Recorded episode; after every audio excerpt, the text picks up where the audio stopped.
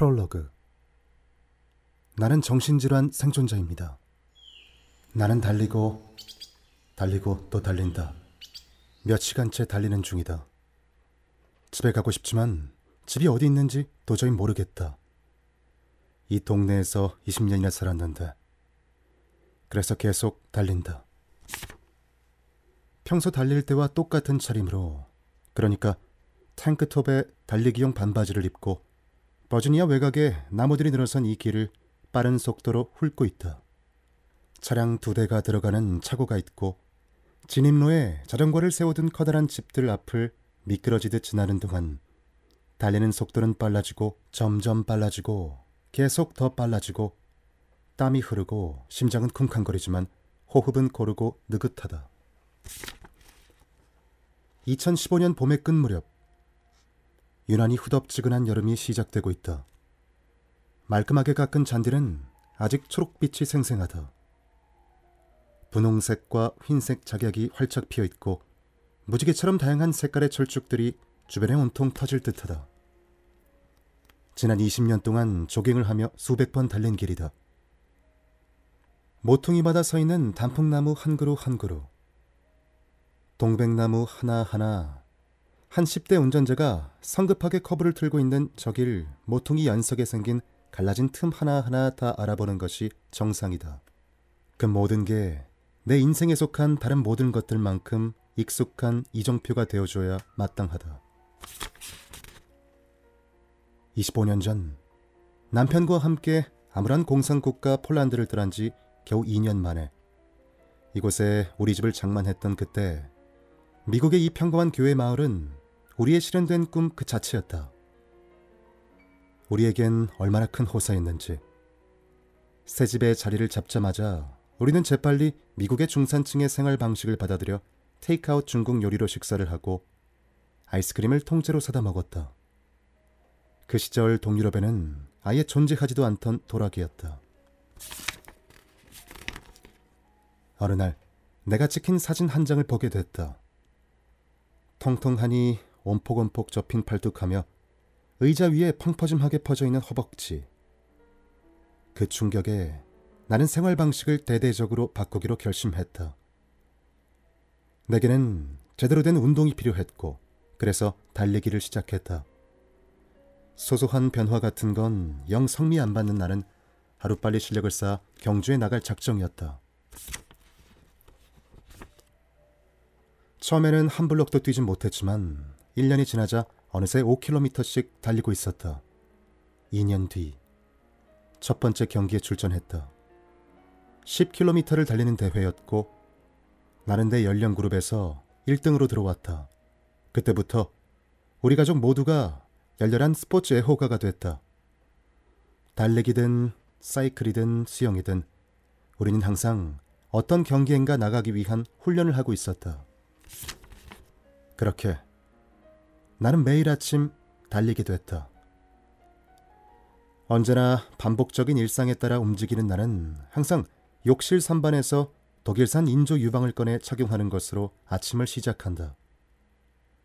2009년 유방암과의 사투 끝에 유방을 절제한 뒤로 늘 착용해온 물건이다.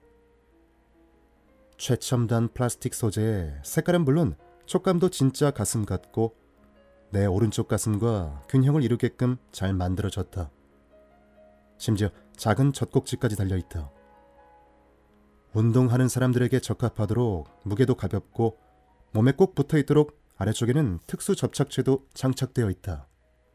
매일 아침 조깅을 하기 전에 인조 유방을 납작한 내 왼쪽 가슴에 살갗에 척 갖다 붙인 다음 옷을 입고 운동화를 신는다. 그러면 출발이다. 그러나 이날 아침, 이날 아침은 조금 달랐다. 늘 그렇듯 물 한 컵을 벌컥벌컥 마신 나는 욕실로 들어갔다가 거울 속 나를 쳐다봤다. 뿌리가 보이네. 나는 생각했다. 염색을 해야겠어. 지금 당장. 나는 작은 플라스틱 컵에 염색약을 섞었다. 홀푸드 마켓에서 산 헤나 염료로 내 머리카락에 내가 좋아하는 우스꽝스러운 보랏빛을 더해주는 염색약이다. 그걸 두피에 뿌리고 머리 전체에 펴발랐다. 이어 머리에 비닐봉지를 뒤집어 쓴 다음 제자리에 잘 붙어 있도록 봉지 한쪽에 매듭을 지었다. 서둘러야 해. 빨리빨리. 어서 나가서 달리기를 시작해야 해. 나는 셔츠와 반바지를 들고 다시 욕실로 들어갔다. 선반 위에 놓인 인조 유방이 눈에 들어왔다. 아니야, 너무 귀찮아. 날 무겁게 짓누른 저놈의 유방. 저런 멍청한 물건을 달고서 소중한 시간을 보낼 수는 없지. 나는 비닐봉지를 뒤집어 쓴 머리 위로 재빨리 몸에 달라붙는 티셔츠를 입었다. 인조 유방이 없어서 몸이 기우뚱하니 한쪽으로 치우친 듯 보였지만 그 점에 대해 더는 생각하지 않았다. 지금 당장 나가야 해. 집 밖으로 나가 전속력으로 거리를 질주하는 동안 보라색 염색약이 얼굴과 목을 타고 줄줄 흘러내렸다. 아침의 열기 속에서 달리고 있는 지금 염색약은 티셔츠 위로 흘러내려 내 기우뚱한 가슴 위에 얼룩을 만든다. 아직 잠에서 덜 깬 동네 거리는 텅 비어 있다. 내 옆을 지나친 몇 안 되는 사람 가운데 누군가는 나의 괴상한 몰골에 놀랐을지 모르지만 나는 그런 낌새를 알아차리지 못한다. 그저 나의 내면에 열중한 채 계속 미끄러지듯 달린다. 한 시간이 지나자 피곤함이 느껴지고 이제 집에 돌아갈 때가 됐다 싶다. 그런데 우리 동네가 이상해 보인다. 분명히 알고 있는 길의 모습을 알아볼 수가 없다. 집들도 마찬가지로 알아볼 수 없다. 내가 어디 있는지 도무지 모르겠다. 그래서 계속 움직인다. 이렇게 익숙한 장소에서 길을 잃다니 말도 안 되는 일이지만 그런 사실조차 내 머릿속에서 자각되지 않는다. 어디로 향해 가는지 아무 계획도 없이 그냥 계속 달린다. 한 시간. 어쩌면 그보다 더 오래 기우뚱한 몸에 온통 핏자국 같은 걸 묻힌 채 계속 달린다. 아무 생각이 없고 뭔가가 잘못되었다는 의식도 없다. 그저 달리고 또 달릴 뿐.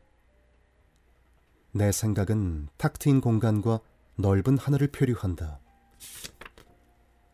어떻게 된 건지는 몰라도 마침내 나는 식민지풍으로 지은 2층 집, 우리 집 앞에 도착한다. 문을 열어 시원하고 어두운 복도로 들어선다. 피로와 땀으로 범벅이 되어 운동화와 이미 흠뻑 젖어버린 양말을 벗는다. 2층으로 올라가던 중 거울에 비친 내 모습이 한순간 눈에 들어온다. 머리는 온통 땀과 염색약으로 덩이지고 정수리에는 굳어버린 비닐봉지가 괴상한 수영모처럼 붙어 있다. 이미 오래전에 검은색으로 변한 보라색 염색약은 목과 팔을 따라 줄줄 흘러내려 셔츠 전체를 물들이고 내 푹 꺼진 왼쪽 가슴을 한껏 강조하고 있다. 힘껏 달려온 탓에 얼굴은 붉게 상기된 채다. 내 눈에는 하나도 이상해 보이지 않는다. 나는 거울을 지나 계속 계단을 올라간다.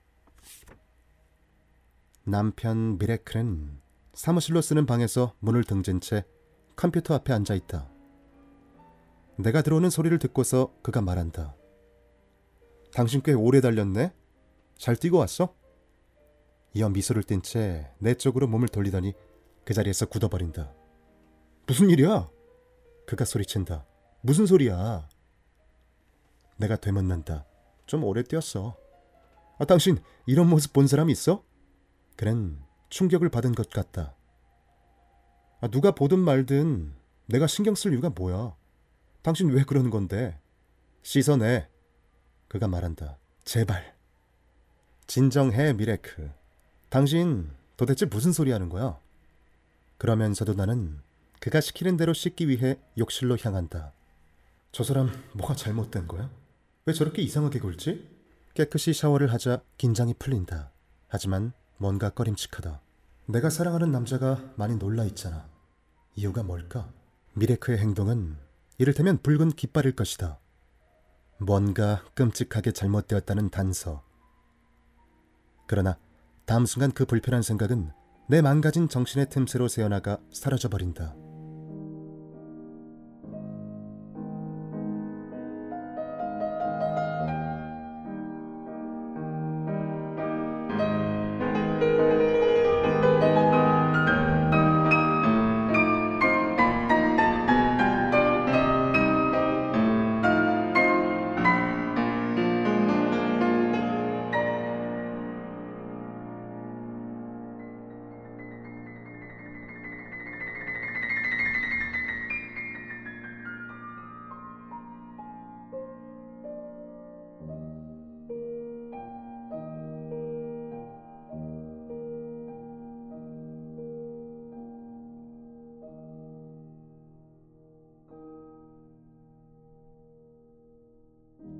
나는 신경과학자다.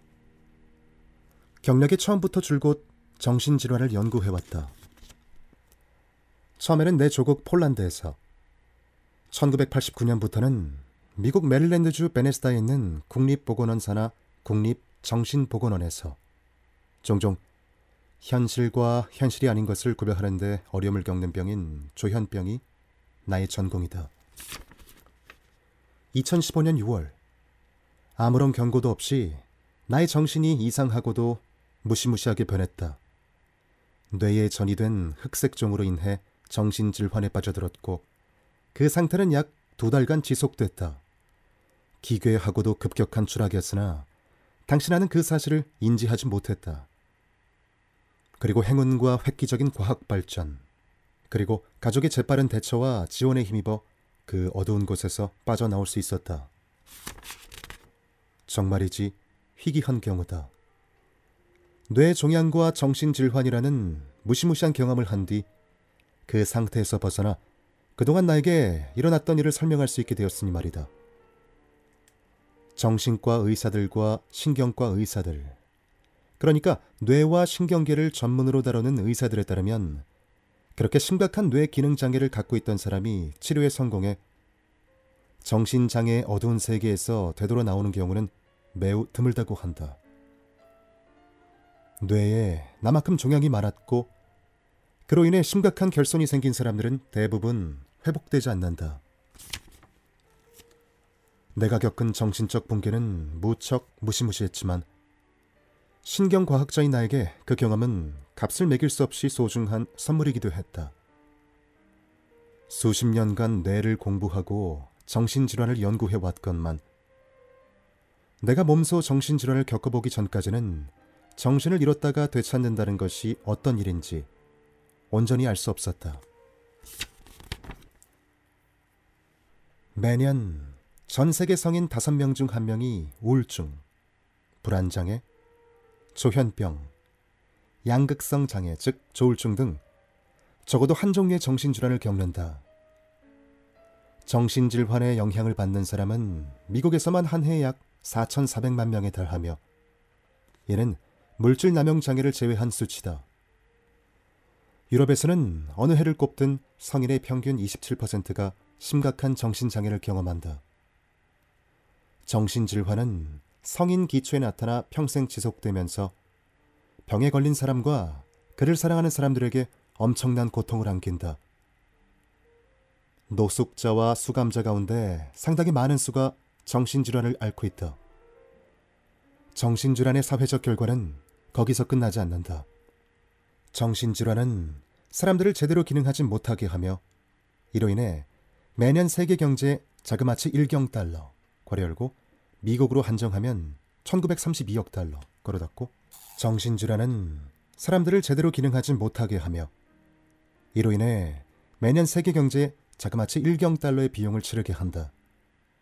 정신질환은 환자의 생활을 엉망으로 만들 뿐 아니라 목숨까지 앗아가기도 한다. 해마다 전 세계에서 약 80만 명이 거래 열고 미국으로 한정하면 4만 1000명 걸어 닫고 해마다 전 세계에서 약 80만 명이 자살로 목숨을 잃는데 그중 90%가 정신질환을 앓는 사람들이다. 미국은 다른 어떤 질병보다 정신질환을 치료하는데 많은 돈을 쓴다. 2013년에는 무려 2,010억 달러를 썼다. 거래 열고 그해 1위와 큰 격차를 보이며 2위를 기록한 심장병에는 1,470억 달러가 지출됐다. 닫고 그러나 이만한 자원 투여와 헌신적인 과학자들과 의사들의 어마어마한 노력에도 정신질환은 대개 그 원인을 정확히 알 수 없으며 치료법 또한 발견되지 않아 여전히 풀리지 않은 수수께끼로 남아있다. 거의 매일 새로운 발견이 나올 정도로 정신질환을 연구하는 양은 압도적이지만 우리 과학자들은 여전히 정신질환에 걸린 사람들의 뇌에서 어떤 일이 일어나는지 이해하지 못한다. 뇌가 잘못되는 것이 뇌의 어떤 영역 혹은 연결이 제대로 발달하지 않았기 때문인지 뇌 어딘가에 기형이 생겼기 때문인지 아니면 다른 어떤 이유에서인지 우리는 아직 모른다.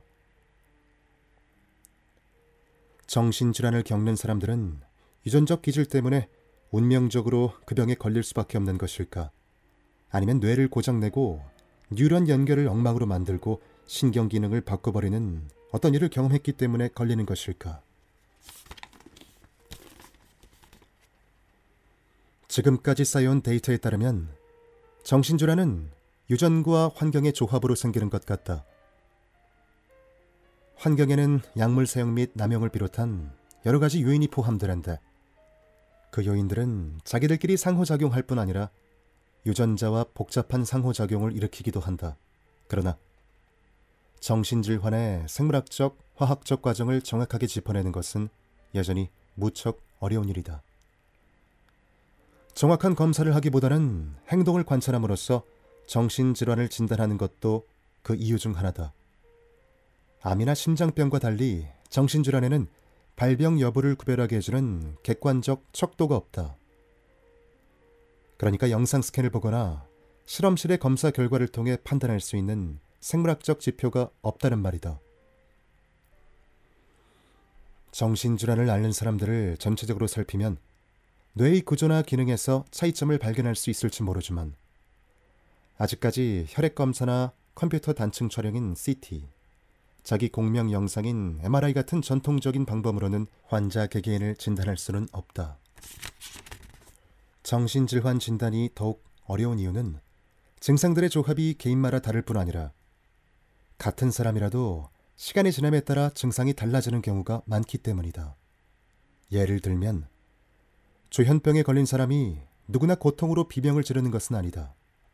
닫아 걸고 의사소통을 끊어버리는 환자도 있다.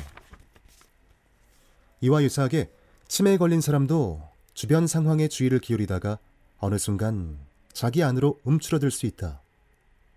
이를 더욱 힘들게 하는 요인은 또 있다. 정신질환의 몇몇 증후는 일반적인 성격 특징이 과장되게 표현되는 정도로 보이곤 하는데 특히 그런 경우에는 병 때문이라고 인지하기가 더욱 어렵다. 예를 들어 원래 솔직하고 거침없는 사람이 치매 때문에 판단력을 잃어가는 중이어도 초기에는 평소처럼 무신경한 태도를 보이는 것으로 해석될 수 있다. 원래 내향적인 사람이 평소보다 더 많이 움츠러든다 해도 주변 사람들은 그 증상이 알츠하이머 때문이라고 알아차리기 어렵다. 어떤 정신장애는 명확히 정의된 질병의 범주에 속해 있지 않으며 특유의 증상과 생물학적 지표의 조합으로 파악된다는 사실을 연구자들도 점차 분명히 깨달아 가고 있다. 증상이 같아도 병은 다를 수 있고 따라서 두 사람이 똑같은 행동을 보여도 서로 완전히 다른 장애를 앓고 있는 것일지 모른다. 반면 다양한 정신장애가 서로 같은 증상과 생물학적 기제 및 원인을 갖는 경우도 있다. 유전자 분석과 임상 분석 결과가 비슷해도 그에 따른 진단명은 매우 다양할 수 있으며 이는 여러 정신질환이 공통의 신경생물학적 기질을 공유하고 있음을 암시한다. 현재 과학은 이 가능성을 탐색하는 중이다. 오늘날 과학자들은 정신질환에서 기능 문제가 생기는 주요 위치가 prefrontal cortex, 즉 전전두 피질 및 전전두 피질과 다른 뇌 영역들 간의 연결망이라고 확신한다. 괄호 열고 전전두 피질은 뇌의 전면에 있는 뇌에서 상대적으로 높은 진화 단계에 이른 부위다. 괄호 닫고 그러나 거기서 생긴 이상이 무엇인지 또 다양한 정신적 문제에서 뇌가 정확히 어떤 기능 부전을 보이는지는 여전히 수수께끼로 남아있다. 나처럼 뇌에 생긴 종양 때문에 행동이 변한 경우에는 신경적 요인과 행동 사이의 인과관계를 파악하기가 쉬워 보일 수 있다. 신경학자들은 모든 문제의 원인을 뇌의 특정 부위에 국한시키려고 노력하고 때로는 그렇게 하는 것이 그럭저럭 가능하니까 말이다.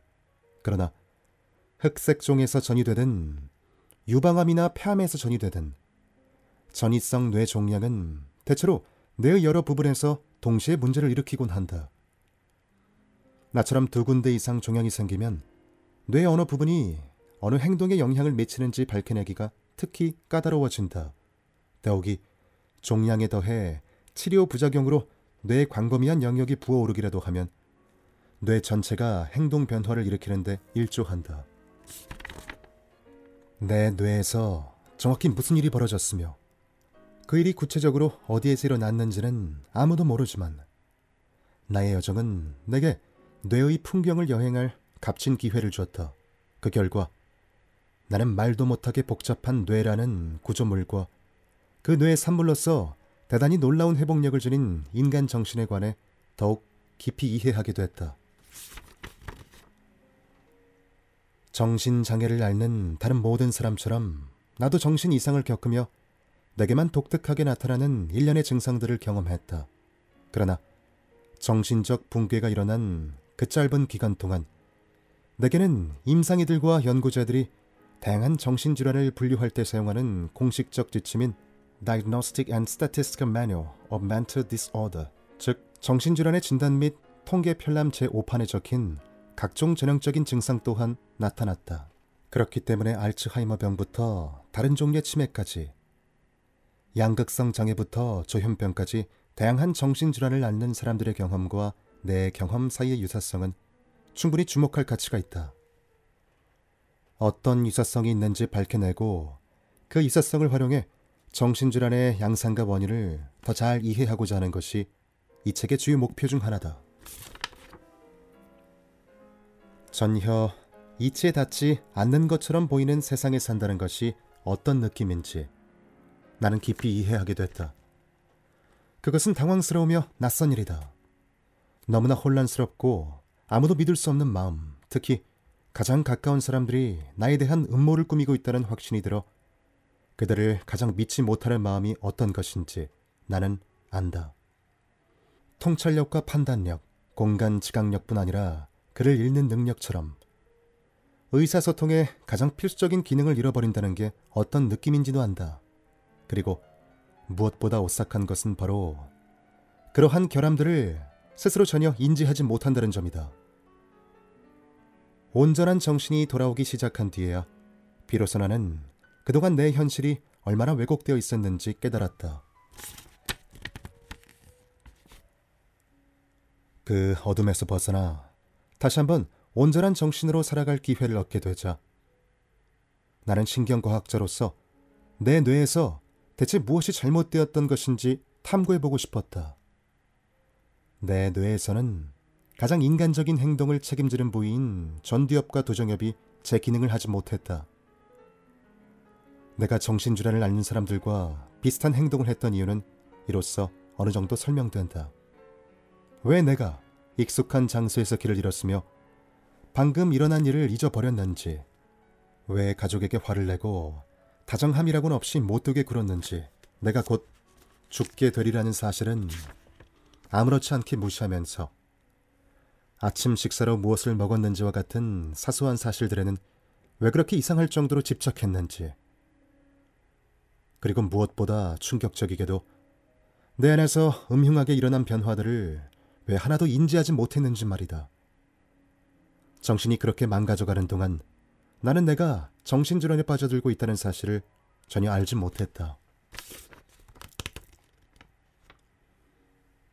이런 일을 겪으며 나는 조현병이나 치매 같은 정신질환에 관한 통찰을 얻었을 뿐 아니라 우리 대부분이 나이를 먹으며 맞닥뜨리기 마련인 정신적 쇠퇴를 포함한 다른 뇌의 장애를 더 깊이 이해하게 됐다.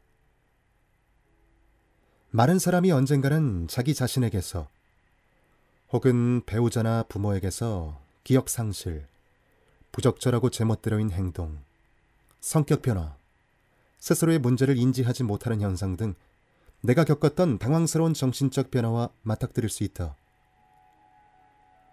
내 종양과 뇌부종의 영향을 가장 많이 받은 부위인 frontal cortex, 즉 전두 피젤은 우리가 노년기에 접어들 때 흔히 문제가 생기기 시작하는 영역 중 하나다.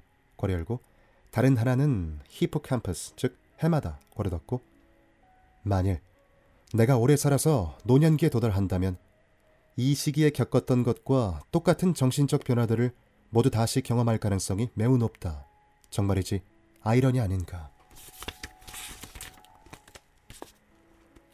온전한 정신을 잃었다가 되찾은 이후 나는 정신질환을 직접 겪은 다른 사람들에게 동질감을 느끼게 됐다. 고통받는 타인에게 이런 연결감을 느끼자 나의 이야기를 나눠야겠다는 마음이 생겼다. 정신질환을 향한 관심은 과거 어느 때보다 높아졌지만 사회적 낙인은 여전하다. 정신장애는 본질적으로 생리학적인 문제다. 관상동맥 질환이 심장의 병이듯 정신질환은 뇌의 병이라는 말이다. 그런데도 정신질환자들은 종종 비난받아 마땅한 사람, 뭔가 잘못을 저지른 사람 취급을 받는다. 환자 가족들에게도 낙인이 찍힌다.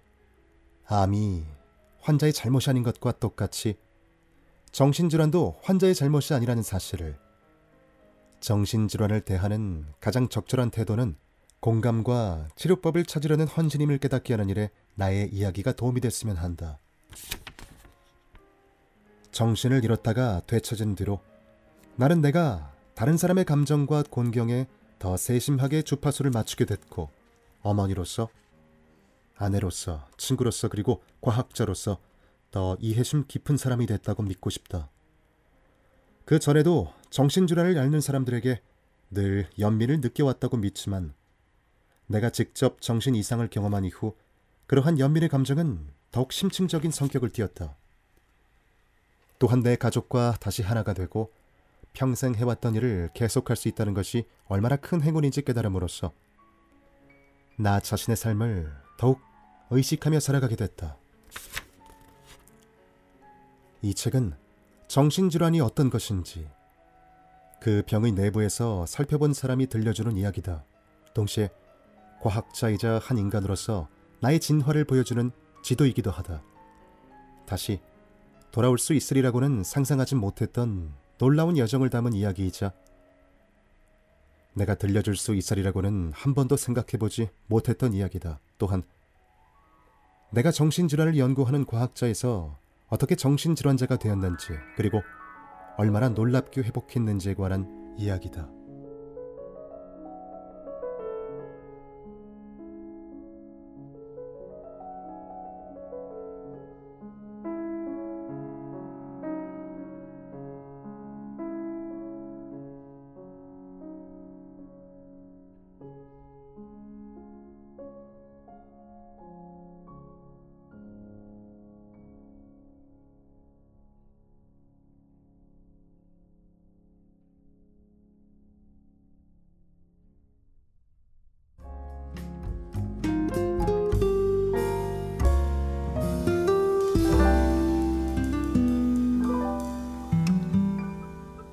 책의 한국어 판저로권은 에릭 양 에이전시를 통해 사카리 슈스터 햄스워스 리터리 에이전시와 독점 계약한 도서출판 프린스페이스입니다. 저작권법에 의해 한국 내에서 보호를 받는 저작물이므로 무단 전제 및 복제를 금합니다. 본 팟캐스트는 부분적인 리딩이 허가됐으며 과일람이 진행했습니다. 감사합니다.